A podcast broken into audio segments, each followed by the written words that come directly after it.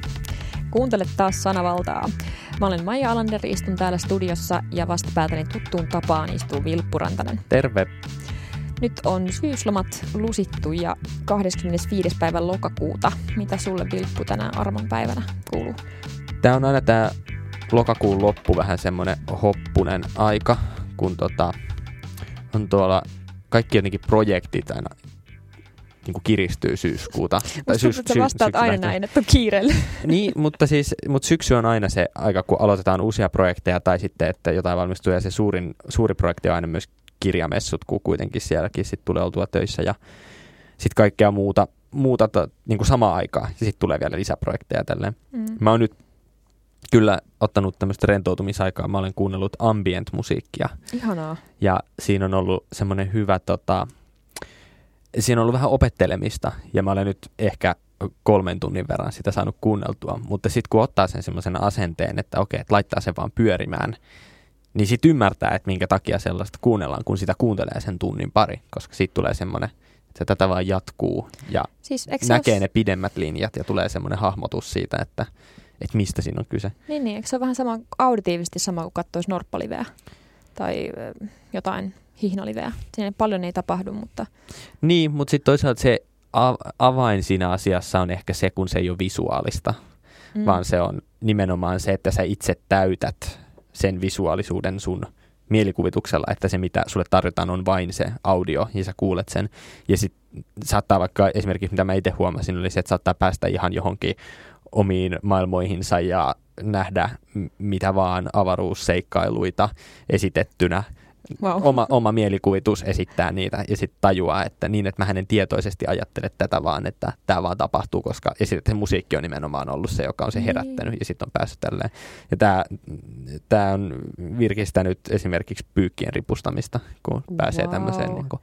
Eli ihanaa, että, että tavallaan sulle on nyt sävelletty tämmöinen sun ajatusten soundtrack, joka sitten äh, No ei sitä mulle varmaan sun... ollut se, sävelletty, mutta se Mut toimi vähän. Toimi niin sellaisena. Mm.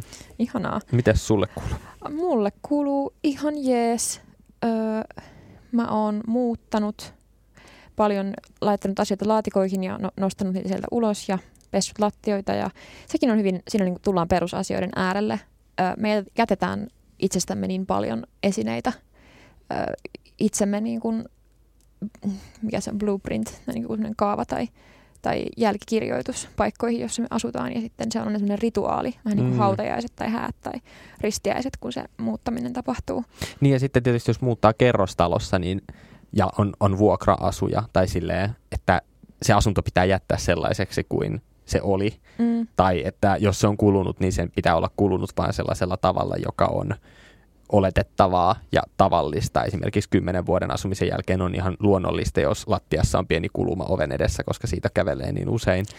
Mutta se ei ole millään tavalla uniikkia, sen tuottaa ihan jokainen siellä asuva ihminen. Siis toi onkin kiinnostavaa, että miten jopa asunnon kulumiseen on tietty normit ja joku marginaalissa pysymisen vaade, mm, mm. Että, että mikä on normaalia kulumista. Wow, hirveetä. Niin ja sitten esimerkiksi jos sulla on lemmikkejä, niin se normaali kuluminen on erilaista kuin jos sulla ei ole lemmikkejä ja sen takia vuokranantajan pitää kertoa, että saako sinne tuoda vai ei lemmikkejä. Niin, Monet sanoo, että ei saa. Mulla ei ole oikeutta pureskella oven kahvoja, mutta mun koiralla olisi.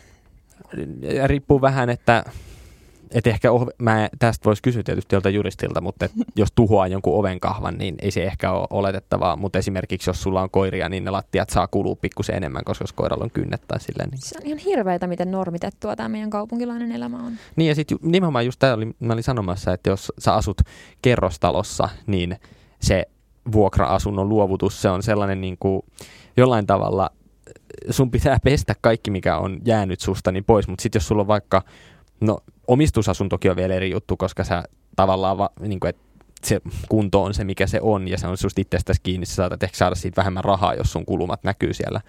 Mutta sitten jos sulla on vaikka oma kotitalo tai joku muu, niin sitten sulla on esimerkiksi puut siinä pihassa, jotka sä oot vaikka istuttanut tai katsonut, kun ne kasvaa, tai mm-hmm. remontit, jotka sä oot tehnyt ja kaikki tällaiset. Et siinä on ehkä just semmoinen, että kaupunkilainen voi olla vähän eri tilanteessa tuossa muuttamisessa.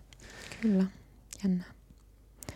Mistä tällä viikolla puhutaan muusta kuin muuttamisesta? No mä meinasin kuittailla jo tuossa sun kiireitäs kuunnellessa, että kuulostaa ihan Sanna Marinin arjelta, että miten Mä ajattelin sanoa iltaan... samaa tuosta siivoamisesta, mutta... niin tota, hän on ollut tosiaan paljon otsikoissa ja, ja Twitterissä ja somekohujen silmässä tässä viime päivät, niin ainakin ensin puhutaan vähän Sanna Marinin kohujen anatomiasta. Tai somekohujen anatomiasta tässä viime aikoina ylipäätään. Niin. Ja sitten sen jälkeen vähän leffoista ja sarjoista, joita ollaan viime aikoina nähty ja mikä niissä meitä puhuttelee, mitä ne kertovat ajastamme.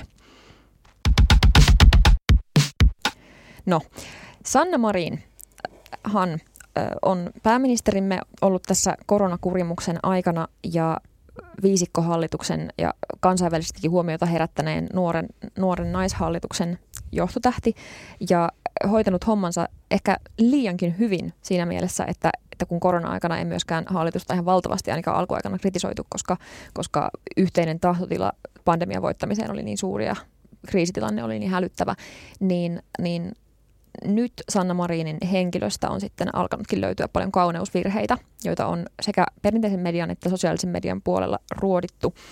Öö, Onko se käynyt sitten niin, että, että tavallaan noi... Öö, että se, se Sanna Marinin henkilöön liittyvät kohut on tavallaan tullut sen poliittisten kohujen tilalle, että jos ei synny poliittisia kohuja, niin kohuja tarvitaan joka tapauksessa, joten sitten niitä on otettu jostain muualta. Siis tämmöinen kuva mulla vähän on ollut, että, että niitä välillä etsitään niinku ihan silleen kissojen ja koirien kanssa Twitterissä, että mistä sitä nyt voisi kritisoida ja miten tämä Sanna Marini joku hänen henkilössään nyt osoittaa, että hän onkin ihan falski ja hän onkin vain tämmöinen nuori nainen, joka ei osaa yhtään mitään.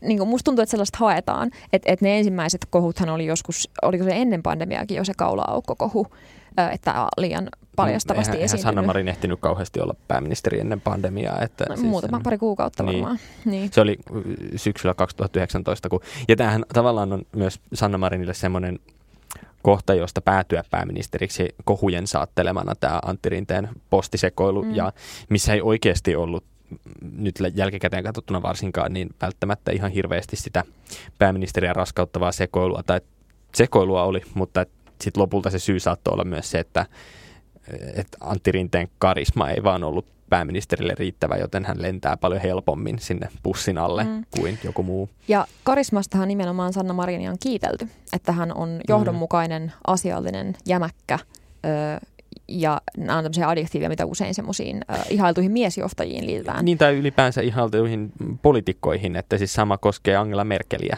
Mm. Ja se, se on just sellaista, mm, Sanna Marin se on ehkä semmoinen tietynlainen pääministeriys, mikä on ehkä puuttunut meidän pääministereiltä, jos miettii Kataista tai Stubbia tai Sipilää, niin kaikki tuntuu jossain määrin. Tietysti varmaan Sipilä oli se valtava vaalivoiton jälkeen ehkä enemmän semmoinen niin kuin mandaatilla iso poliitikko, tärkeä Suomi henkilö. Niin, mutta, mutta sitten taas tota, Marinissa on kyllä jotain semmoista, todellista johtajuutta eikä vaan sitä poliittisesti hankittua mandaattia, että meitä äänesti X 100 000 ihmistä ja voitimme mm. vaalit, joten olen pääministeri. Sehän oli aika niukka vaalivoitto SDPlle silloin. Sehän oli siis aivan järkyttävän tiukka ja mm. sellainen, että Antti Rinnehän vietiin siellä vaalivalvojaisissa piiloon niin se ei löytynyt, mä muistan. Se oli katos jossain, koska, niin, niin, ja se, mutta se syy, syy oli siis se, että se, tai niin, hän ei ääneen ole sanottu, mutta mä itse tulkitsin, oli se, että hänet piilotettiin siis takahuoneeseen siksi aikaa, että vaalitulos selkenee,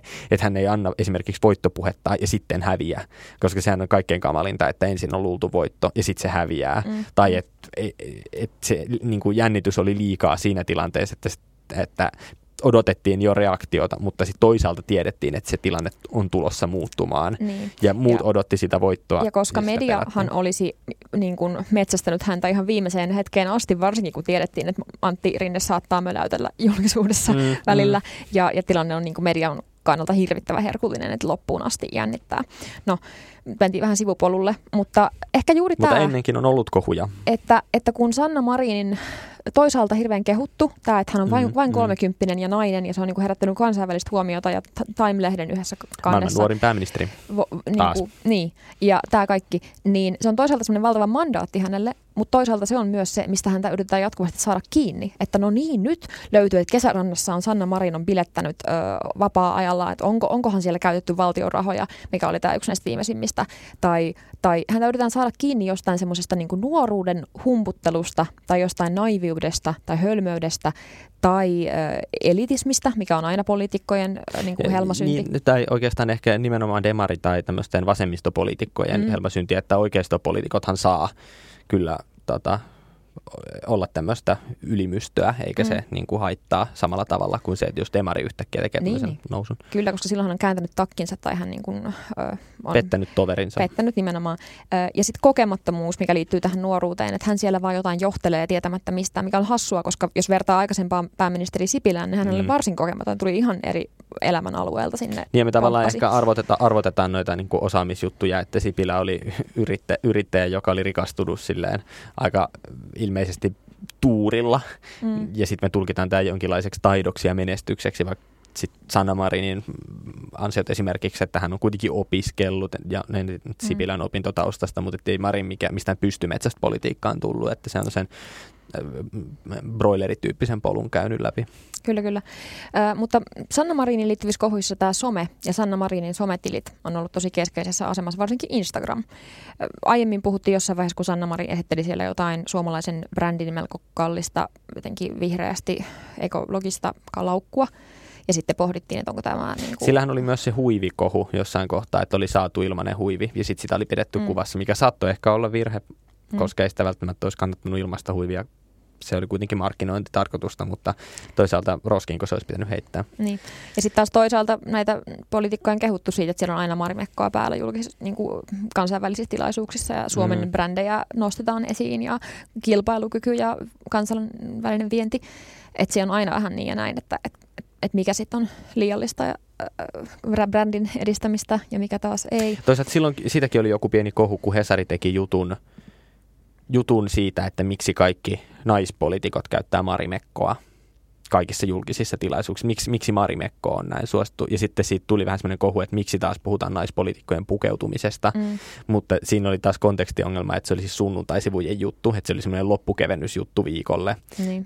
Että tämmöinen hieman humoristinen tai semmoinen uteliaisuusjuttu, että miksi Marimekko. Niin. Koska se on tietysti ihan huvittavaa, kun niillä on tosiaan poliitikot kävelee johonkin tiedotustilaisuuteen ja ne on, se on niin kuin muotishow, jossa tullaan. Niin. Eikä siinä mitään. Se on siis niin kuin Marimekon kevät niin, eikä, eikä, se ole pois siitä politiikan sisällöltä, mutta että se oli vähän tämä kohuja. Ja, Sä ja, halusit kohuja. niin, kertoa, halusin vai? Voi kertoa lisää kohuja. Ei, mutta mun mielestä on, äh, Marimekko on myös ehkä siksi, että se on hirveän tunnistava brändi. Mm. Että niillä on ne isot värikkäät printit ja aikanaan niin kuin, äh, Marimekon armi, joka niitä lähti vetämään sinne, niin oli suomalainen suuri menestystarina, että uskallettiin tuoda niin isoja printtejä niin, ja sitten, suomalaisen hiirulaisen pukeutumisen. Se on myös turvallinen. Niin, Kukaan ei niin. suutu. Ja sitä on hirveän helppo niin kun, on hirveän helppo labelata, siis merkitä itsensä niin kuin suomalaiseksi mm. käyttämällä marimekkoa esimerkiksi. Siitähän maailmalla tunnistaa. Kyllä, äh, mutta tästä pukeutumisesta vielä, niin mä kuuntelin itse asiassa matkalla tänne studioon ton Politiikka Suomen noita audio versioita, noita henkilökuvia Tuli tänään Yle Areenaan. Joo, tosi hyviä, suosittelen.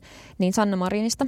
Ja hän siellä mun mielestä kiinnostavasti mainitsi siis siinä haastattelussa, että silloin kun hän nousi pääministeriksi, niin hän päätti, ihan tietoisesti päätti, että aikoo ul- ulkoisesti pysytellä mahdollisimman samannäköisenä joka päivä. Pitää hiuksia samalla tavalla, pitää mahdollisimman mustaa, niin kuin eleetöntä pukeutumista, mm. koska hän tietää, että hänen pukeutumisensa naisena isolla politiikan areenalla, niin vielä enemmän kiinnitettäisiin huomiota kuin, kuin keskimäärin muuten poliitikkoihin.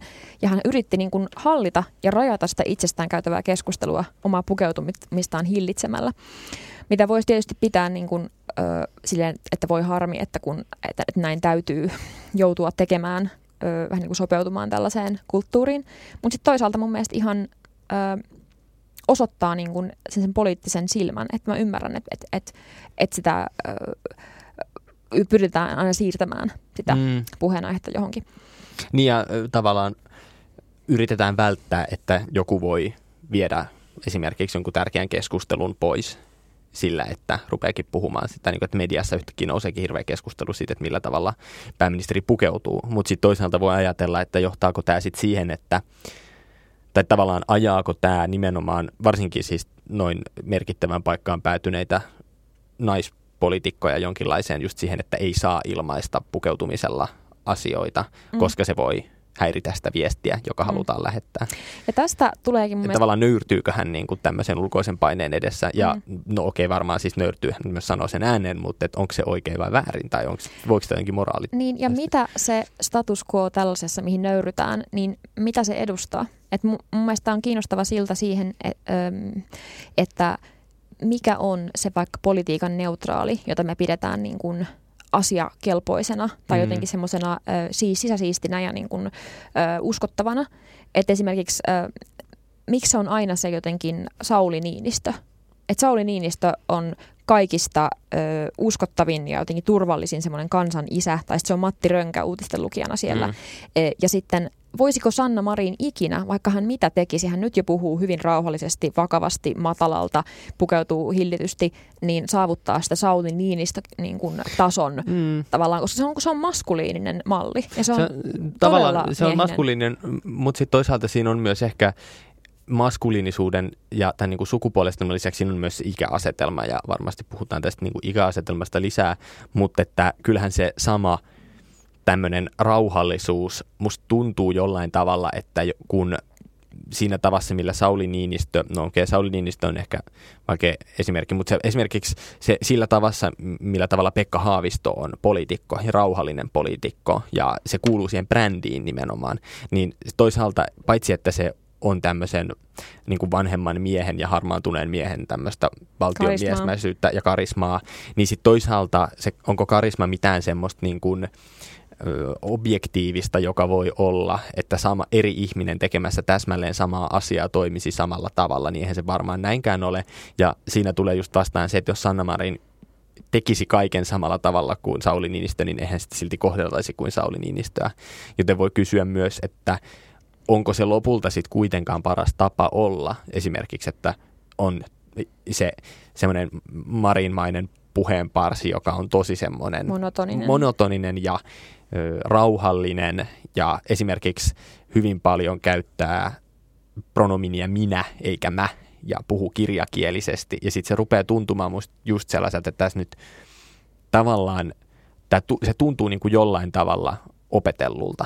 Mm. Joo, siis ja sitä onkin, on. Niin kuin, mehän opetellaan sitä ihan pienestä pitäen, että mikä on uskottavaa, miten meidän opettajat käyttäytyy, mm. miten ne uutisten lukijat käyttäytyy, julkisuudessa olevat ihmiset. Me, meitä niin kuin hyvin selkeästi näytetään sitä, että okei, että noi on näitä tosi TV-julkiksia, että ne kiroilee ja ne, ne mm. avoimesti jotenkin... No, Marinkin ilmeisesti kiroilee paljon, mutta ei ikinä julkisuudessa. Niin, niin, niin. Tämä on just se, että se kielen rekisteri, ilmeiden ja eleiden hillittyys ja kaikki tämmöinen, niin sehän on myös niin kuin, statuskamppailua ja luokan osoittamista, vaikka mitä, että osaatko pöytätavat vai mm. et. Niin kuin Anna Kontulahan just kirjoittanut näistä pikkuporvareista ja siitä, että miten pikkuporvareille äh, hänen niin kuin, käsitteellistyksessään olennaista on se, että pöytätavat korvaavat moraalin. Mm. Että on tärkeämpää osoittaa tietävänsä, miten kuuluu käyttäytyä tai mikä on soveliasta kuin mikä olisi oikein mm. tai mitä sydämeni sanoo.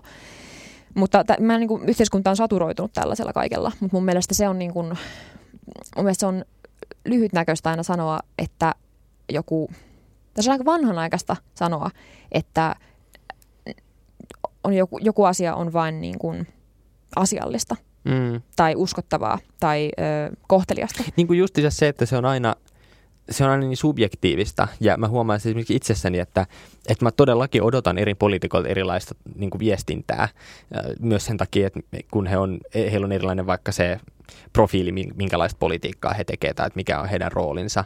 Et toki sitten tietysti pääministeriltä tavallaan odottaa semmoista aika rauhallista mutta sitten toisaalta kaipaisi, ja tämä on myös, nyt palataan näihin kohuihin, mistä alun perin piti puhua, niin tulee se semmoinen, että heti kun Marin tavallaan löysää vähän ja tekee just sitä, mitä mä toivoisin ehkä näkeväni pääministeriltä, just sitä, että jos hän on kuitenkin se 30 jotain V-pääministeri, niin sen menon ei tarvitse olla samanlaista kuin jollain – Juha Sipilällä. Tai niin. että et sen ei tarvi, tarvi olla, tai että jollain tasolla mä myös pidin niistä Juha Sipilän kohuista, mitkä oli se, että kun niin kuin V-käyrä... V, pipo. Niin, no se pipo-juttu nyt ei ollut, se oli vähän semmoinen, että...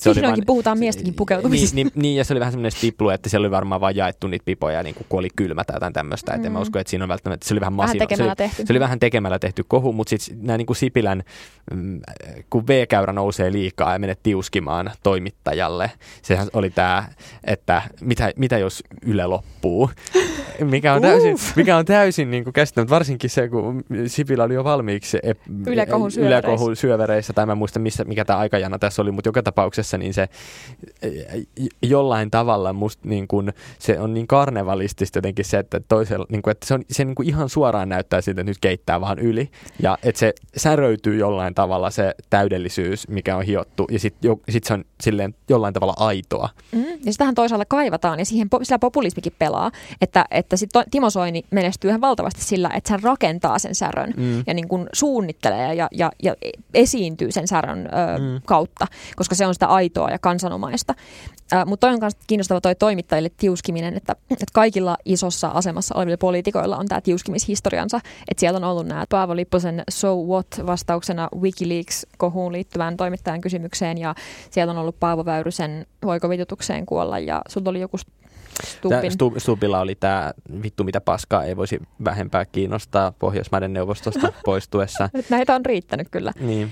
Ja Sanna Marillakin on ollut omansa jo. Mä muistan, kun se poistui pyöröovissa jossain ja sitten hetken aikaa niin, kohuttiin siitä. poistunut, hän meni sisään. Hän meni sisään, joo. joo ja, ja jotenkin oli ollut tiukkasanainen silloin toimittajille. Niin se sanoi muistaakseni näin, että meitä taitaa olla vähän liian monta tässä pyöräovessa. Niin, mikä varmaan oli ihan siis logistisestikin totta. Niin ja se oli keskellä korona-aikaa, mutta toki toimittajat on hyvin herkkähipiäisiä välillä ja varsinkin tämä Sipilän tiuskiminen siitä, voiko Yle loppua, niin aiheutti tietysti ihan valtavan pohdinnan siitä, että uhkaileeko pääministeri Yleä. Mm-hmm. Niin Sipilällä nyt sitten oli myös näitä arveluttavia Yle kohujansa siinä. Mutta, Jep.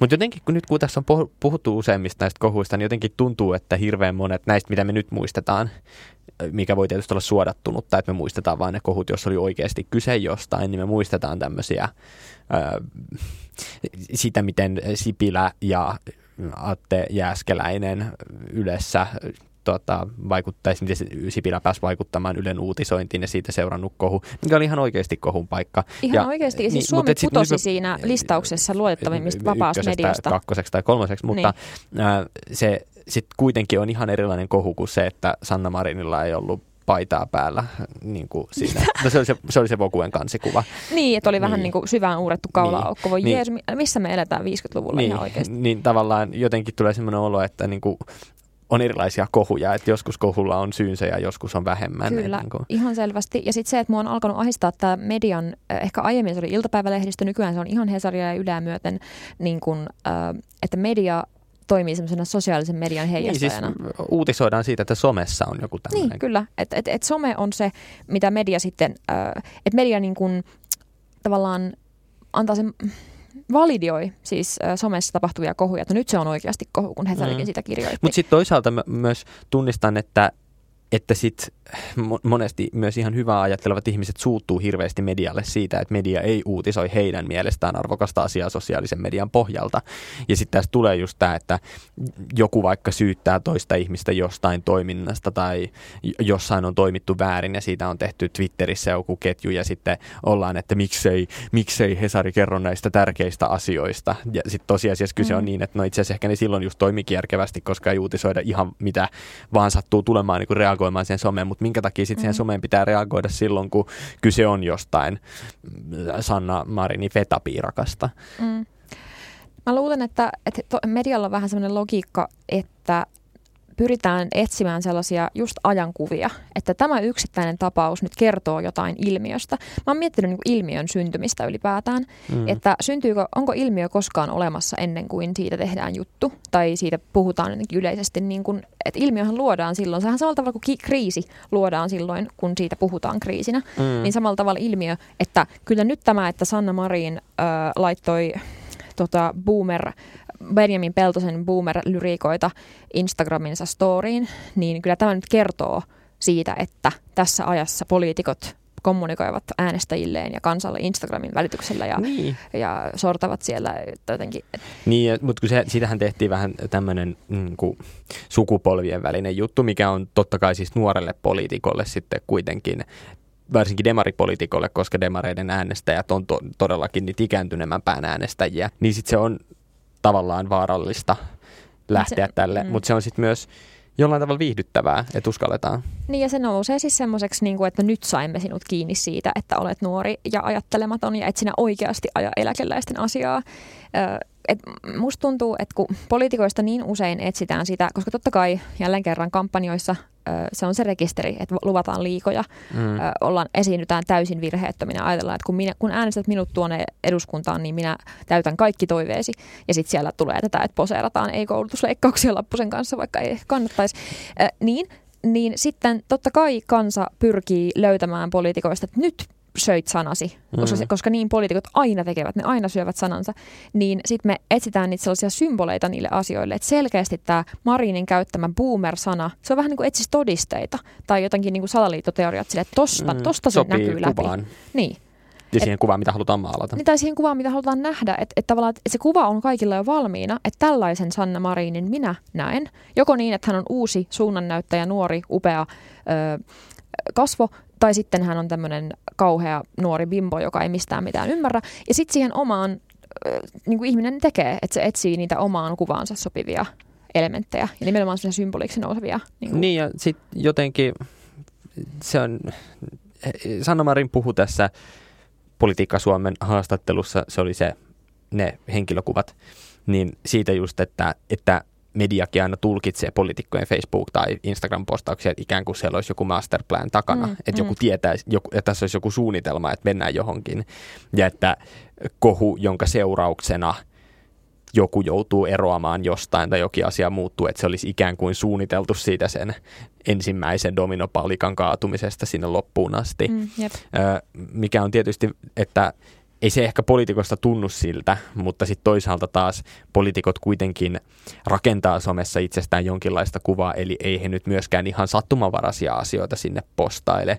Että et en mä, mun mielestä ei myöskään pidä olla silleen naivi, ja mun mielestä poliitikojenkaan ei pitäisi olla silleen naiveja, että he voisivat käyttää somea ikään kuin yksityishenkilönä, mm. josta heillä on kuitenkin 180 000 seuraajaa, ja sillä tavalla niin kuin ihmisiä, jotka seuraa heitä nimenomaan politiikan takia. Mm. Mm. Että se on ihan eri asia, että jos sun seuraaja on oikeasti vaan satoja tai joku tuhat ja ne seuraa sua niiden fetapiirakoiden takia, niin mm. sit sä voit postaa niistä fetapiirakoista, niin ne fetapiirakat ei ole poliittisia, mutta jos sä oot pääministeri, niin se fetapiirakka on poliittinen, ihan vaikka sä sanoisit, että ei tässä ole mitään suunnitelmaa, mm. niin joka tapauksessa näkee sen, että no, että esimerkiksi se kertoo sitä, että Sanna Marin ei ole vaikka vegaani, mikä voi olla monelle äänestäjälle esimerkiksi hirveän tärkeä asia, mm. että, että Sanna Marin on tällä tavalla heidän mielestään normaali. No, ilmeisesti kasvissyöjät, en tiedä sitä auttaako se paljon siihen ahistukseen, mutta sitten kuitenkin niin kuin, että me ei tiedetä, mikä se on, mutta onko sillä väliä, että mitä poliitikko on suunnitellut, jos kuitenkin se lopputulos on se, että syntyy poliittinen viesti. Mm. Se on vähän sama kuin, että sä et voi tehdä teatteriesitystä ja väittää, että tämä on täysin epäpoliittinen esitys. Että se on joka tapauksessa aina, se joko niin kuin, äh, sitoudut johonkin vallitsevaan normiin tai sä rikot sitä tai sä kritisoit sitä. Että et niin kuin kaikki, mikä on julkista, on esitys mm. ja jollain tavalla luetaan merkkinä ja jonkin isomman asian edustuksena. Ja kansan edustaja mm-hmm. edustaa siellä paitsi itseään, niin äänestäjiään ja jotain niin kuin segmenttiä kansasta. Mutta just tämän takia mun on kiinnostavaa, että Sanna Marinilta vaaditaan sellaisena niin kuin, ö, pääministeri-instituution ylläpitämistä ja jotenkin kunnioittamista, kun hän itse on sanonut sillä kyselytunnilla, että hän haluaisi ravistella sitä pääministeri-instituutiota vähän, ö, niin kun mun mielestä sitä on toisaalta kehuttu, että Sanna Marin voi olla nuori mm. ö, nainen ja siitä huolimatta pääministeri. Ja siellä mm. tällä, tälläkin hetkellä moni naisministeri, puoluejohtaja sa- saattaa saada lapsen ja sitten mennä äitiyslomalle ja tulla takaisin ja ne niin kuin, ei sulje toisiaan pois.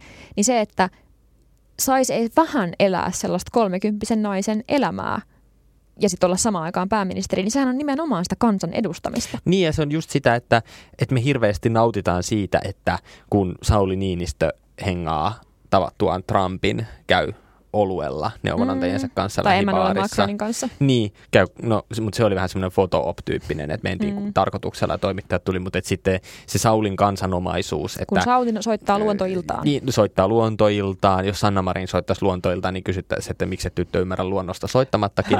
ja, ja, ja niin kuin Sauli Niinistö istuu portailla katsoessaan mm. Turun kirjamessuilla, kun siellä oli niin täyttä, ettei mahtunut penkille ja on tuota, seisoma katsomassa katsomassa uhkajia jalkapallomatsia, mm-hmm. että et, et mistä tahansa näistä jotenkin sitten taas Sanna Marinille voisi olla, vois olla haittaa eri tavalla, kuin taas Sauli niistä vaan hyötyä. Mutta et, et, et me oletetaan erilaisia asioita, mutta toisaalta musta on myös hyvä muistaa, että siis tämä ei ole ihan reilu, että totta kai vaikka Sanna Marinilla ja mm, Sauli Niinistöllä on eroa jään sukupuolen, puoluetaustan ja oikeastaan niin kuin kaiken muun niin kuin, että he on ihan erilaisia poliitikkoja, niin musta se merkittävä ero on myös se, että toinen on presidentti ja toinen on pääministeri, ja niillä on niin erilaiset poliittiset roolit, että, mm-hmm. että pääministeri on kuitenkin ikään kuin huomattavasti vaikutusvaltaisempi henkilö, mutta protokollassa – taas sit alempiarvoinen ja semmoinen likainen mm. päivän politiikkaan sotkeutuja, kun taas suomalaisille presidentti on semmoinen niin kuin nuolen sinun kenkiä siitä tyyppinen se on hahmo. monarkki. Niin, niin sitten se tuntuu meistä kivalta, että kun hän laskeutuu sieltä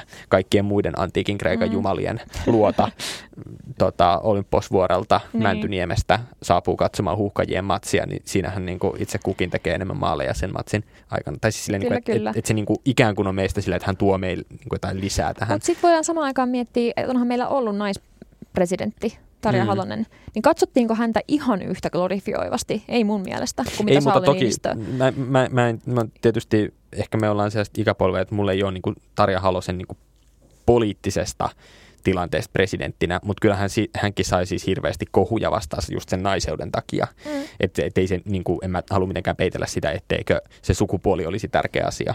Niin ja siis mun mielestä se on vaan niin kuin hirveän kiinnostavaa, kun se on oikeasti historiallisesti poikkeuksellista, että meillä on niin kuin Sauli Niinistöllä niin älyttömän vahva kansansuosio. Mutta se yksi syy, miksi sillä on niin vahva suo, kansansuosio, on siis se, että kun se ei tee oikeastaan niin kuin mitään. Että et sen, et pääministeriltä, tai siis anteeksi presidentiltä on riisuttu valtaoikeudet niin minimiin. Että et, se edustaa. Et se vaan vain, että se ei oikeasti voi tehdä mitään ei-kivaa. Että et se ei, ei, se joud, ei me esimerkiksi hiilosteta Sauli Ninnistöä siitä, että se allekirjoittaa lakeja, joista se ei tykkää, koska se vaan tekee sen eikä ketään hirveästi kiinnosta. Mutta jos se päättäisi olla allekirjoittamatta sen, niin se laki tulisi silti voimaan. Mm. Et, et, se ei niinku, et totta kai siitä tulisi jonkinlainen keskustelu, mutta hän ei niinku, hän voi käyttää sitä korttia ehkä kerran kaksi ja sitten mm. se rupeaa kulumaan, koska se on eduskunnassa kuitenkin edelleen vain yksinkertainen enemmistö, jolla se pitää hyväksyä sen jälkeen. Mutta mut musta se on silti kiinnostavaa, että kun Sauli Niinistö on presidentti, niin me silti jotenkin, musta tuntuu, että media ja, ja keskustelujen semmoinen konsensus katsoo ja kansansuosio katsoo häntä niin, että se on Sauli Niinistö, jolla on se presidentin äh, kunniamerkki niin kuin hihassaan. Mm. Äh, ja se on niin kuin hänen tavallaan ominaisuutensa ja hyveensä, että hän on vielä presidenttikin. Ja sitten Sanna Marinilla on taas, että hän on pääministeriksi päässyt nuori hölmö, jonka pitää jatkuvasti olla kiitollinen siitä, että hän on päässyt pääministeriksi ja edustaa sitä pääministeri-instituutiota. Ja saa palkkaa kansalaisilta niin, ja käyttää sen johonkin Juhlimiseen. säädyttämään niin. elämiseen. Juuri näin. Äh, niin aamupalaakin vielä syövät, varmaan kahdenlaisia murojakin mm. pöydässä. Niin, niin siinä on kyllä ero. Mm. Että miten me katsotaan niin kuin sen instituution ja ihmisen suhdetta näissä. Niin on, mutta se mielenkiintoinen on just se, että tai jos Sanna Marinista tulisi presidentti, niin miten eri tavalla me kohdeltaisiin Sanna Marinia presidenttinä. Se olisikin kiinnostavaa. Niin, eikä välttämättä ihan tuulesta temmattu ajatus sekään. Niin, totta. Että sinänsähän, sinänsähän niin kuin Marinilla on se omituinen tilanne poliitikkona, että hän on alle 40-vuotiaana päässyt jo sille halutuimmalle paikalle, eli pääministeriksi. Eli mihin siitä enää sitten eteenpäin. Mm. Että haluatko sä johtaa sitä sun puoluetta seuraavat 30 vuotta, sulla riittää ikää ja varmaan niin kuin jaksamista ja kuntoa siihen puuhaan, ei, niin kuin, että totta kai sit jaksaminen voi olla niin kuin se kysymys, mutta että haluatko sä tehdä sitä, mm. kun aina kuitenkin politiikassakin se tehtävä on, että sun pitää pyrkiä eteenpäin tai saada jotain, niin kuin, että, että totta kai sä voit jäädä pitämään huolta niistä asioista, mistä sä pidät, mutta sitten kuitenkin ne, jotka päätyy pääministeriksi, niin usein päätyy sinne sille, että suunta on ainakin ollut ylöspäin. Mm. Ja mm. että Sanna Marinista ajateltiin varmasti demareissa merkittävää poliitikkoa, niin kuin pääministeri tai presidentti on poliitikkoa, mutta ei nyt varmaan vielä. Mm ja sitten se tapahtuikin. Niin mitä sä, mitä sä teet sen jälkeen? Meetkö, niin kuin, et, et, et ei Sanna Marin, se on tavallaan se presidenttiys, joka on se seuraava, niin, tai jos haluaa. kansainvälinen tehtävä sitten. Niin, no kun tähän just tämä, että suomalaiset aina, ja mäkin olen tästä puhunut, että, että suomalaiset aina unohtaa sen, että, että me ollaan tosiaan semmoisessa unionissa kaikkien muiden EU, EU-maiden EU-vaalien kanssa. EU-vaalien äänestysprosentti on ihan niin, naurettavan matala. Niin, mutta sitten taas Sanna Marinilla olisi esimerkiksi mahdollisuus olla – tämmöisen niin nuoren vasemmiston ke- keulakuva koko Euroopassa. Ja hän voisi esimerkiksi pääministerivuosien jälkeen lähteä vaan rundaamaan Eurooppaa ja tulla tunnetuksi siellä ja pyrkiä sitten vaikka komission puheenjohtajaksi. Mm-hmm. Ja päätyä vaikka siihen tehtävään, mikä demareille siinä jaossa sitten tuleekaan sieltä niistä pääviroista. Jep. No sä sanoit tuon jaksamisen, että mahtaako jaksaminen riittää, niin siitä vielä siltana tai hyppynä tähän yhteen kohuun, mitä Mariinin liittyen ei ole vielä mainittu. Eli siis tähän, kun keskustan äänenkannattaja Suomenmaa-lehteen lääkäri Seppo Mäkinen kirjoitti hyvin kontroversaalin mielipidekirjoituksen Sanna Marinin terveydentilaan liittyen, josta on sitten jo Lääkäriliitto ja moni muukin älähtänyt ja ihan aiheellisesti. Eli siis tämmöinen psykiatrian erikoislääkäri ja hän sitten ihan näköhavaintojen ja julkisuudessa nähtyjen havaintojen perusteella ikään kuin etädiagnosoi siinä mielipidekirjoituksessaan Marinia ja esitti tämmöisen hurskaan huolensa siitä, että onkohan puolimaratoneja lenkkeilevä ja pakonomaisesti siivoava Sanna Marin sitten vähän ehkä epävakaa meidän hallitsijaksemme. pääministerin tehtäviin. Mutta siellä kirjoituksessa mainittiin sana epävakaa, mikä niin. menee jo lähemmäs niin kuin diagnoosia. Ja, niin, mutta, joo, mutta siis tavallaan tämän diagnosoinnin lisäksi niin tarkoitushan on nimenomaan osoittaa, että Sanna Marin ei ole pätevä pääministeriksi. Kyllä, Et kyllä. Hän, hän varmaan niin kuin Sanna Marinin jaksamisesta ollut huolissaan, vaan pääministerin jaksamisesta. Ei, mutta se oli hyvin puettu myös tähän. Että niin, niin, näin, mutta mä nyt analysoin varmaan. sitä, että miten hän Suomen maassa on voitu ajatella. Mm, kyllä. Ja sitten ihan hups vaan nyt pää, päätoimittajaltakin meni seulan läpi tämä, jossa lääkäri, lääkärin niin kuin tittelillään allekirjoitti mm. tällaisen, mikä ei vaan ole niin kuin, mm, lääkärietiikan mukaista. Niin, nimenomaan. Niin, tästä tietysti seurasi ihan ansaittu kohu, koska varsinkin se alkuperäinen teksti, jota harva on lukenut, koska sitä edattiin sitten erittäin nopeasti. Sieltä lähti pois nämä, ilmeisesti siellä aika tarkkaan pohdittiin tai kuvailtiin jotenkin hänen ruumiin rakennetta ja kaikkea Joo. muuta tämmöistä mu- mukana tässä. Ne olisi otettu pois ehkä senkin takia, että niissä mennään jo tavallaan sellaiselle törkeyden asteelle, että sitä ei myöskään voi mitenkään ehkä sananvapauden kannalta perustella hirveästi. Mutta sitten taas he, Suomimaa ei ole poistanut tätä netistä tätä mielipidekirjoitusta, että siellä se on edelleen luettavissa ja tavallaan se on nimenomaan oikein, että tämmöinen journalistinen media ei, ei saa myöskään poistaa Koska just joku media poisti yhden mm. mielipidekirjoituksen ja siitä tuli JSNltä langettava. Mä en enää muista, se oli se, se, oli. se oli se kirkko ja kaupungin. Joo, se, se Kari tota, Kuulan. Kyllä, joo, joo. Tämä, tota, että rinnastetaan nämä tota, helvetin tota, pah, pahuuksiin nämä eläintuotantojutut. Mm. Niin nimenomaan poistaa ei saa, mutta tietysti sitten ne vaikuttimet myös sille poistamiselle hieman erilaiset, että tämä on nyt vähän sivuraide. Mutta että joka tapauksessa tämä Suomen maan aihe, tai tämä aiheutti niin syystäkin keskustelua, mutta sitten toisaalta musta se oli vähän tämmöistä uh, jollain tavalla myös kummallista, miten – innokkaasti pääministeriä lähti puolustamaan tämmöiset sinänsä varmasti vallankäyttöön ja muuhunkin kriittisesti suhtautuvat ihmiset sen takia, että pääministeri oli juuri Sanna Marin. Että totta kai hän saa hirveästi kuraniskaan esimerkiksi sen takia, että hän on nuori nainen ja politiikassa ja käyttää valtaa ja se on jo, jonkun mielestä aivan hirveätä. Mutta sitten toisaalta samaan aikaan pitää muistaa, että hän on myös pääministeri ja käyttää valtaa ja sitä valtaa pitää myös vahtia. Että, että se on epäterve tilanne, jos me esimerkiksi ajatellaan, että pääministerin terveydestä ei saisi puhua. Se kuulostaa Kekkosen ajalta. Ikävästi, siinä, on, niin. siinä on vähän tämmöinen, että, että me ei saada myöskään mennä ikään kuin siihen, että, että on poliitikoissa semmoisia, että, että ikään kuin siinä meni just ehkä tämä, mistä kohuissa on puhuttu, just tämä niin kuin some ja some jossa sä olet ikään kuin oma itsesi, vaikka poliitikkona sä et periaatteessa oikein voi olla mm. olematta poliitikko ikinä että just tuossa kohtaa ei toi kirjoitus varmasti ollut rakentava tai sellainen, josta olisi ollut yhteiskunnallista arvoa, mutta sitten taas se oli hieman kuumottava se tapa, jolla ikään kuin ajateltiin, että se on fundamentaali asia, että tämä on yksityisasia eikä näitä saa julkisuudessa kommentoida. Mm.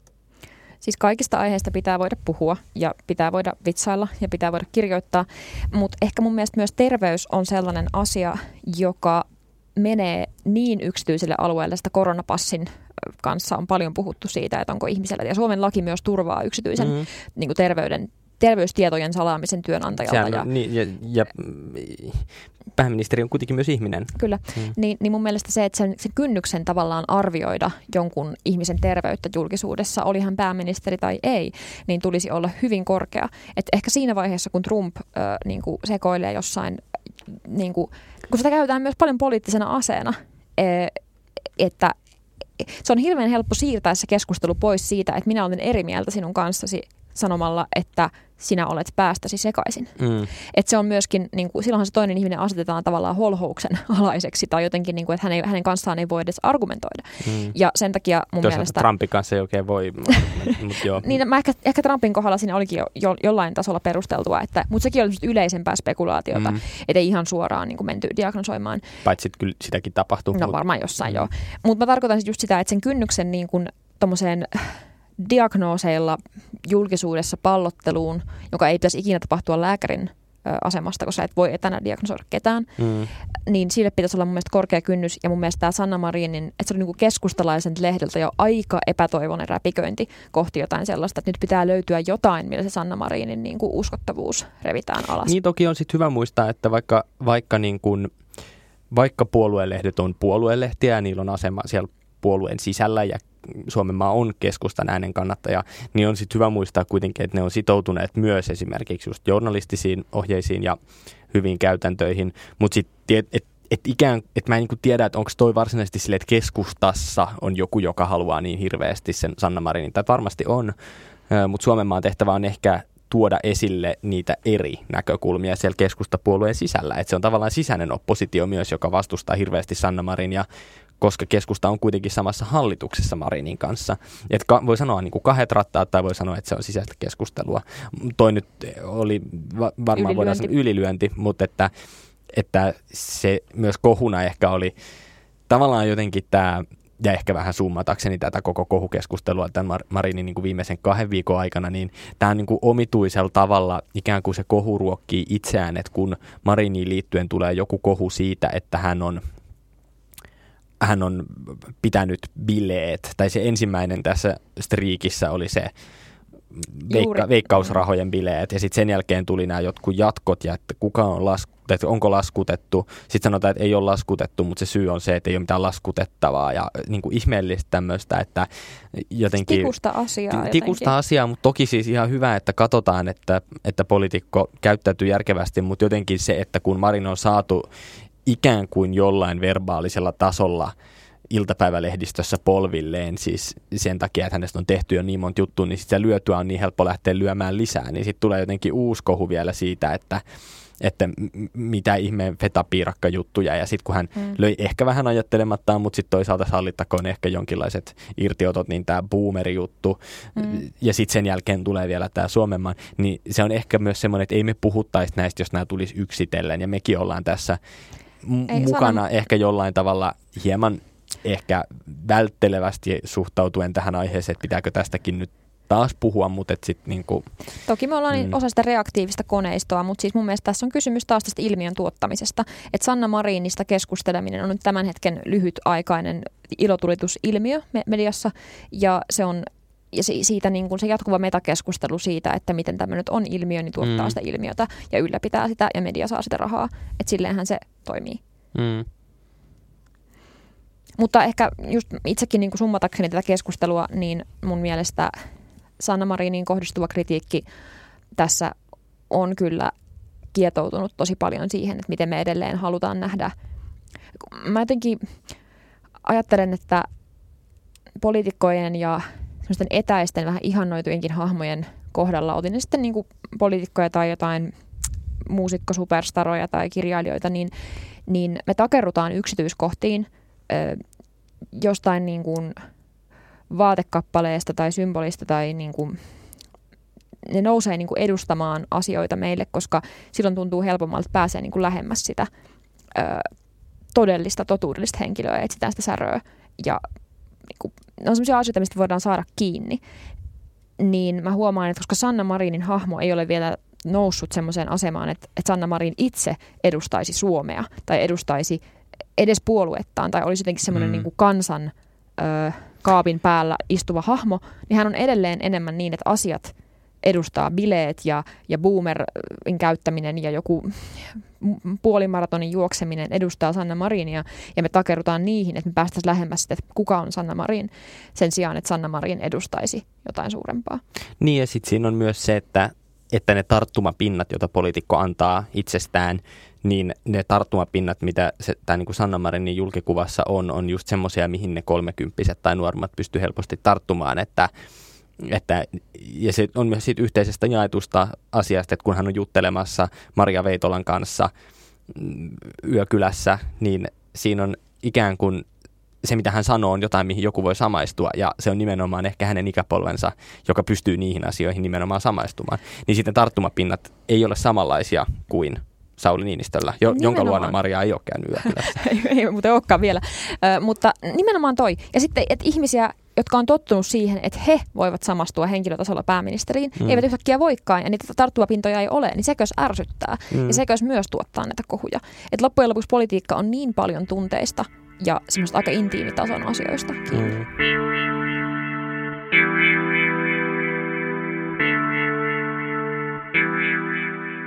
No, tähän jaksoon me ajateltiin myös, että voitaisiin keskustella jostain ehkä vähän no, vapaammasta aiheesta. En mä nyt tiedä, onko se lopulta kuitenkaan vapaampi aihe, mutta kuitenkin monet podcastit käyttää paljon aikaa siihen, että esimerkiksi suositellaan asioita tai puhutaan siitä, mitä me olemme viime aikoina katsoneet tai mm. lukeneet tai nähneet me ei kuitenkaan olla sit, sit tehty sitä, niin mä ajattelin, että tässä jaksossa me voitaisiin kuitenkin puhua esimerkiksi sarjoista tai elokuvista, mitä olemme viime aikoina nähneet. Jee. Niin Maija, mitäs olet katsonut ja mistä ajattelit puhua? No kun mä oon tämmönen henkinen boomeri, että mä herään tosi myöhään kaikkiin ilmiöihin ja mä en oikein... Mä, niinku, mä hankin Netflix-tunnuksen itselleni viime vuonna, kun Netflix on jo vähän niin kuin Out. E- ehkä out, mm. niin. Pitäisi olla pitänyt hankkia suoraan vaan HBO. Ja tota, Joka on sitten tietysti paljon vanhempi kuin Netflix. Mutta... Niin, mutta se on, niinku, siellä on se laatu. Niin, tai niin mä oon ymmärtänyt, että siellä on ne laatusarjat. Niin kuin mä oon näin sanonut. Niin no moni muu myös. Ja, ja kriitikot keskimäärin. Niin, niin nyt mä oon sitten alkanut katsoa tänä syksynä Breaking Badia vasta mm. nyt. Ja sehän on niinku, se, se just tuli taas joku uusi listaus, äh, se BBCltä, äh, jossa oli... Joo, se oli BBCn. Kaikki 2000-luvulla ilmestyneet sata parasta sarjaa listattu, niin kuin ränkätty. Sata. Ja Breaking Bad oli siellä kakkosena tai kolmosena. Ja sitten niin aiemmassa... Niin korkealla, aika joo, jännä, joo. Ja aiemmassa Jenkkimedian... Tota, Rolling Stone. Ehkä ei, no, mutta jonkun Jenkkimedian listauksessa niin se oli myös siellä niin kuin viiden kärjessä ihan ylhäällä. Et, ja kyllähän sitä on ihan valtavasti kehuttu niin kuin nimenomaan käsikirjoituksen tasosta. Ja tietysti mm. mua silleen toivottavasti tulevana käsikirjoittajana kiinnostaa tasokas käsikirjoitus. Ja, ja pakko myöntää, että kyllä se on todella vetävä. Kyllä se on ihan siis, äh, siinä on kaikki semmoinen raamallisen väännön ja, ja imun elementit. Ja mä oon ollut tosi positiivisesti yllättynyt myös siitä niin kuin dialogin tasosta, koska niin usein, varsinkin mun mielestä suomalaisissa elokuvissa ja sarjoissa se niin kuin voittopuolisesti, mistä se, jos, jos jostain falskaa, niin yleensä se falskaa dialogista, dialogista koska kyllä hienoja kuvia osataan tehdä ja Vuosaari jotenkin upeana siellä jylhänä, mm. synkkänä, niin kuin kyllä, mutta, mutta se dialogi on usein sitä, että selitetään toimintaa ihan liikaa auki. Niin ja musta usein niin kuin, se jotenkin vaikuttaa siltä, että kun käy teatterissa, niin yleensä dialogi ei musta ole niin kuin se ongelma, vaan usein niin kuin teatterissa kyllä niin kuin asiat joustaa, mutta jotenkin siinä niin kuin elokuvan niin kuin suomalaisen elokuvan tai sarjan, niin siinä usein tulee semmoinen kiireen elementti, että se vaikuttaa niin kuin se dialogi olisi hutastu vaan mm. siihen. Kyllä. Että sit ikään kuin sitä ei olisi, tai niin kuin, että kun teatterissa sitä harjoitellaan kuitenkin niin paljon, niin se ikään kuin karsiutuu sellaiseksi, että siinä on just se, mitä halutaan, mutta sarjassa, leffassa helposti käy vähän silleen, että siinä on jotenkin niin kuin, että jotain ristiriitoja, että vaikka murre ei toimi, mm. tai että... Paljon mumistaan, niin. ja, ja, ja niin kuin sanotaan itsestäänselvyyksiä, tai, tai niin kuin, dialogi ottaa itsensä monesti vähän liian vakavasti ja sitten unohtaa sen, että ei kukaan puhu näin. Niin, tai, nimenomaan just noin. Ähm, Et sanotaan jotain, mitä kukaan ei ikinä sanoisi, vain mm. sen takia, että ajatellaan, että tässä kohtaa pitää sanoa, että hyvää joulua Marjaana. niin, kyllä. Niin, esimerkiksi suomen kielessä ei käytä sitä etunimeä niin. kauheasti, ja silti niitä sarjoissa paljon käytetään, kyllä. Äh, joo. Mutta ehkä Breaking Badista, jos joku ei, ei vielä tiedä, niin tosiaan se premissi on siinä se, että, että kemian opettaja, joka on aivan liian nero, äh, tota Walt Whitman, Whitman anteeksi, ei, Walt White. Whitman on siis semmoinen 1800-luvun runoilija Yhdysvalloista, Walt Whitman, äh, mutta tota, ei ole hänestä kyse, vaan siis Walter White, joka on aivan liian ylipätevä semmoinen kemian nero ja opettaa semmoisessa pikkukaupungin tota, high schoolissa kemiaa ihan tyrtyneenä ja sitten saa... Tyrtyneenä? Kyllä, se on ihan... Sana? On, nice. on, joo.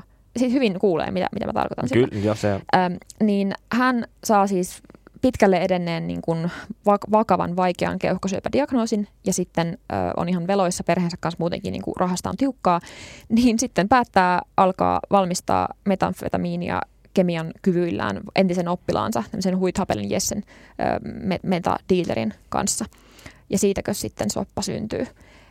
Ö, asetelma on tosi herkullinen, hahmot on tosi herkullisia ja ehkä kun sarjan nimikin jo kertoo Breaking Bad, eli niin kuin, miten tullaan pahaksi, muuttaa mm. pahaksi, niin siinä keskiössä on tämän Voltin tavallaan transformaatio semmoisesta tossun alla elävästä jotenkin perheen isästä, äh, hiljaisesta, äh, jotenkin aneemisesta tyypistä semmoiseksi äh, tota, salanimellä kulkevaksi, hurjaksi huumediileriksi, joka niin kuin pyörittää sitä koko aluetta. Joo. Mitä tota, sä oot kuitenkin taideopiskelija, teatteriopiskelija, niin näet sä jotain vaikutteita tuossa, jotka on sillä tavalla, mitkä ehkä tekisi siitä jotenkin kiinnostavia tai silleen niin kuin, en mä tiedä, mä hain ehkä sellaista jotenkin, että, mm, että miksi juuri tollainen sarja on tehty ylipäätään? No muutoshan on periaatteessa semmoinen iso voima, joka kaikkea draamaa aina vie. Mm. Et, et jos, niin kun, jos lauseessa suomen kielessä on aina pakko olla verbi, mm. niin ö, draamassa on pakko olla muutos. Mm. Eli päähenkilö kasvaa, löytää jotain, ymmärtää, että se mitä hän on halunnut, niin ei olekaan se mitä hän on halunnut. Tai, ö, ja jännite syntyy siitä, että on kaksi halua, jotka on ristiriidassa keskenään. Ja tässä selvästi niin kun me seurataan sitä Waltin sisäistä ristiriitaa, että hän... Ö, kun mun mielestä on niin, niin kiinnostavaa tuossa sarjassa on siis se, että hänelle tarjotaan semmoinen vanha opiskelukaveri, joka on menestynyt ja voittanut Nobeleita ja ollut jotenkin niin kuin mielettömän rikas miljonääri, niin mm. tarjoutuu maksamaan hänen kalliit syöpähoitonsa. Mm. Hän niin kuin voisi ekassa jaksossa hy- hyväksyä sen diilin ja sitten sitä tarjaa ei tulisi ollenkaan, että hän niin kaikki rahat olisi siinä ja, ja näin. Mutta hän ylpeytensä vuoksi ei hyväksy ja haluaa mieluummin keitellä niin kuin, tota, metaa.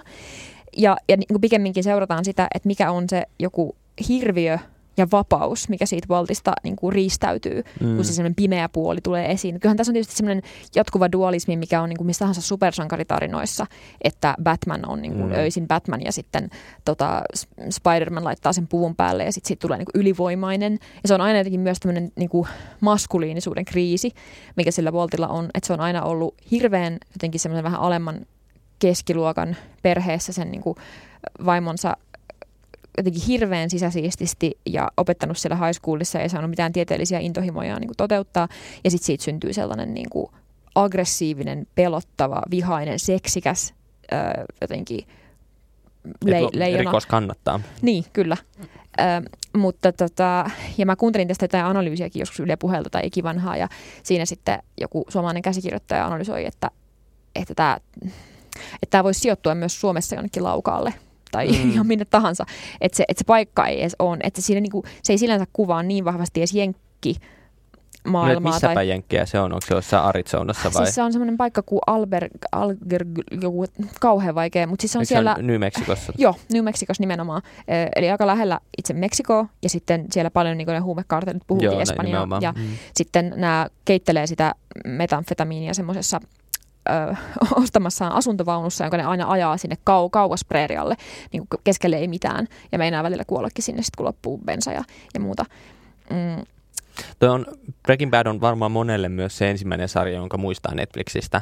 Tai että silloin kun Netflixistä tuli semmoinen, että yhtäkkiä ihmiset rupesi hankkimaan Netflixiä, niin Breaking Bad oli esimerkiksi varmasti niille ihmisille, joilla on Netflix-tunnarit olleet pitkään, niin Netflix, tämä Breaking Bad on varmasti ollut yksi syy ja ehkä se isoinkin syy jossain vaiheessa hankkia ne tunnarit, jotka on sitten vaan jäänyt. Mutta mielenkiintoista on se, että se ei ilmeisesti alun perin siis ole Netflixin tuotanto, vaan se on tyylin NBCin tai onko vastaavan tuotanto, jonka Netflix on vaan ostanut halvalla sen takia, että se ei ollut menestynyt ja sitten sen jälkeen ne on siis tunnistanut, että tämä on hyvä sarja, joka ei ole saanut niin paljon huomiota kuin sen olisi pitänyt saada brändätä se vähän uudestaan ja julkaista se uudestaan. Mm. Ja sit saat sille hirveästi katsojia edelleenkin. Mm. Podcasteissa puhutaan Breaking Badista. Joo, aivan valtavasti. Ja, siis, ja siitä on tullut se spin-off-sarja Son of Saul ja elokuva on tullut, äh, mm. Better Call Saul, sorry. Joo. Ja elokuva on tulossa myös. Mutta tota, niin vielä piti sanoa siis tuosta Voiman, että kun mm, tämä on niin aika vanha sarja, että se on 2008-2013 mun mm. mielestä tehty, että siitä on jo aikaa.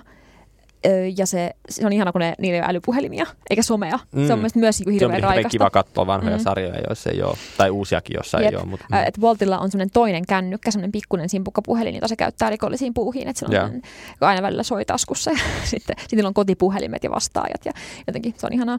Ja, ja tietokonetta käytetään vaan niin kuin johonkin äh, sähköpostien kirjoittamiseen. ja, ja niillä ei näy missään, ne pitää mennä johonkin kirjastoon Niin, lähettää niin, sähköpostia. just näin. Ö, niin, mutta tavallaan voiman esiintyminen näissä tai joku semmoinen niin kuin vastavoiman tai pahuuden tai jonkun, niin ö, mä vertaan, että toi on vähän vanhempi sarja, missä se siellä esiintyy ja sitten missä se esiintyy vaikka tosi tuoreissa leffoissa, joita mä kävin katsomassa Rakkautta ja anarkia Mm. festareilla tänä syksynä, niin, niin tuossa Breaking Badissa se on selkeästi siinä huumemaailmassa ja se on siellä Voltin sisällä se pahuus ja voima, joka sitten alkaa niinku purkautumaan ja kuplimaan ja se, se kuvitetaan siinä metamfetamiinin valmistuksessa tosi hienosti, kun se, se aine kuplii ja räjähtelee Mm. ja sieltä tulee, niinku, että se on semmoinen pinnan alla kupliva pahuus, joka, joka on niinku, asuu meissä jokaisessa ja voisi, se, se Jessikin on niinku, hyvän perheen poika, Mm. joka on vain mennyt pahoille teille. Ö, ja se on aika perinteinen tapa esittää joku pahuus Mm. että on se pahis siellä, joku paha kuningatar tai muu. Ja sitten taas musta tuntuu, että nyt ollaan menossa semmoiseen suuntaan, että koska me ymmärretään, miten kaoottinen tämä meidän globaali, multilateraali niin kuin ilmastonmuutoskriisi maailma on, että se pahuus enää harvemmin, jos ei ota lukuun jotain James Bondia tai niin kuin Avengers-elokuvia, niin semmoisia genre-elokuvia, niin se pahuus ei enää henkilöidy samalla tavalla johonkin pahikseen, Mm. vaan se on enemmän niin kuin olosuhde tai joku isompi, joku kapitalismi tai pandemia tai joku. Mä kävin katsoa tota, semmoisen Pink Cloud-elokuvan Iuli Gerbasen ohjaama brasilialainen, joka on sattumalta tehty just ennen tätä meidän koronapandemiaa, jossa semmoinen vaale- vaaleanpunainen tappava myrkkypilvi asettuu Brasiliaan niin kuin moneksi kymmeneksi vuodeksi Tai koko maailmaan, mutta niin, tapahtuu niin, niin, Brasiliassa. tapahtuu Brasiliassa, Mm. joo. Ja sitten ihmiset niin kuin, joutuu jäämään, ne luk, lukittautumaan just sinne, missä sillä hetkellä ovat, mikä oli mielestäni vähän epäuskottavaa, että ne ei missään vaiheessa saada millään keinoin niin kuin, sieltä ulos, millään suojapuvuilla tai muilla.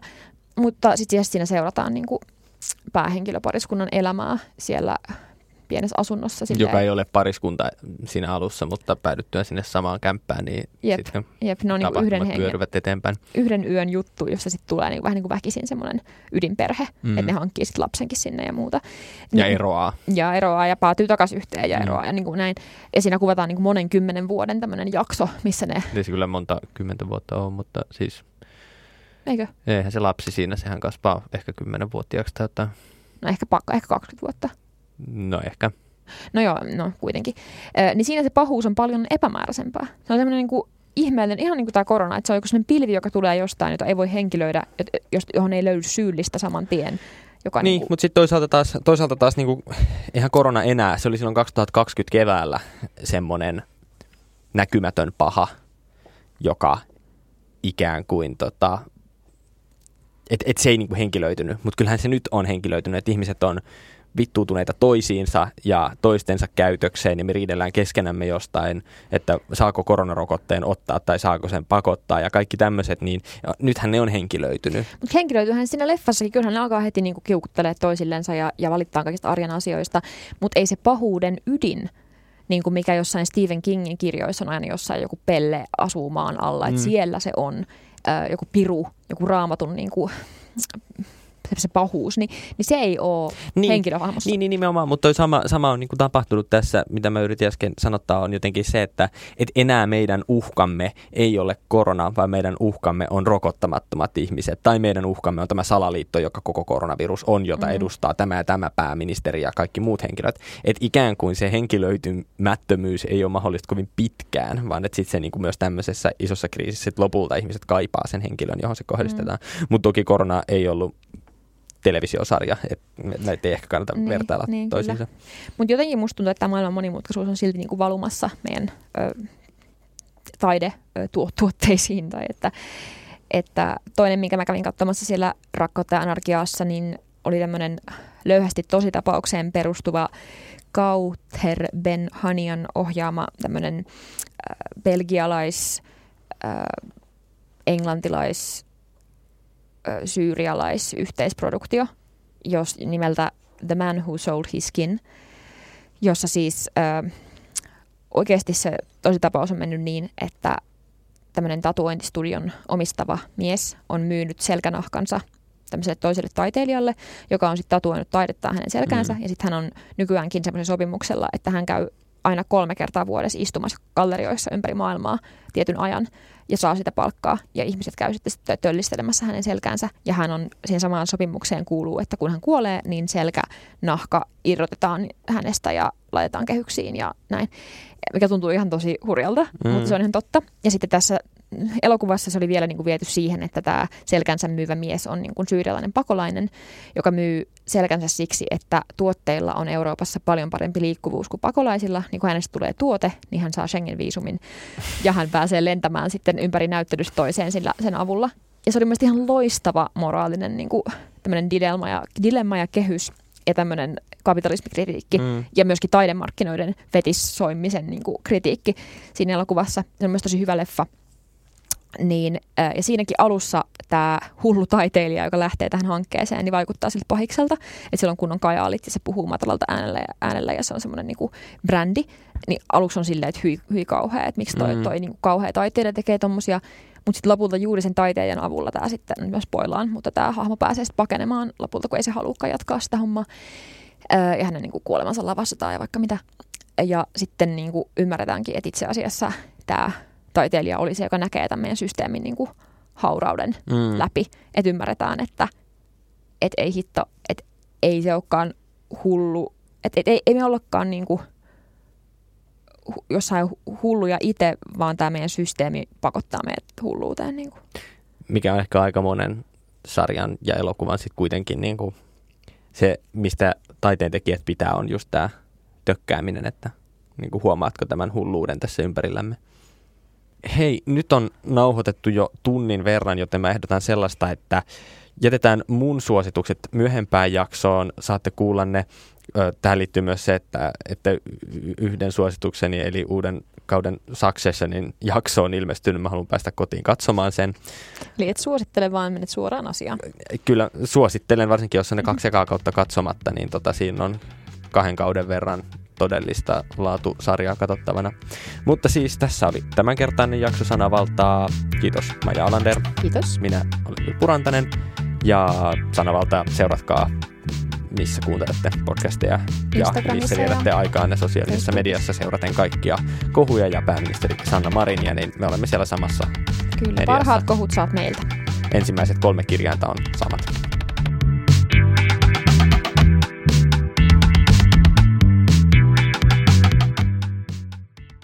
Valveilla Studio.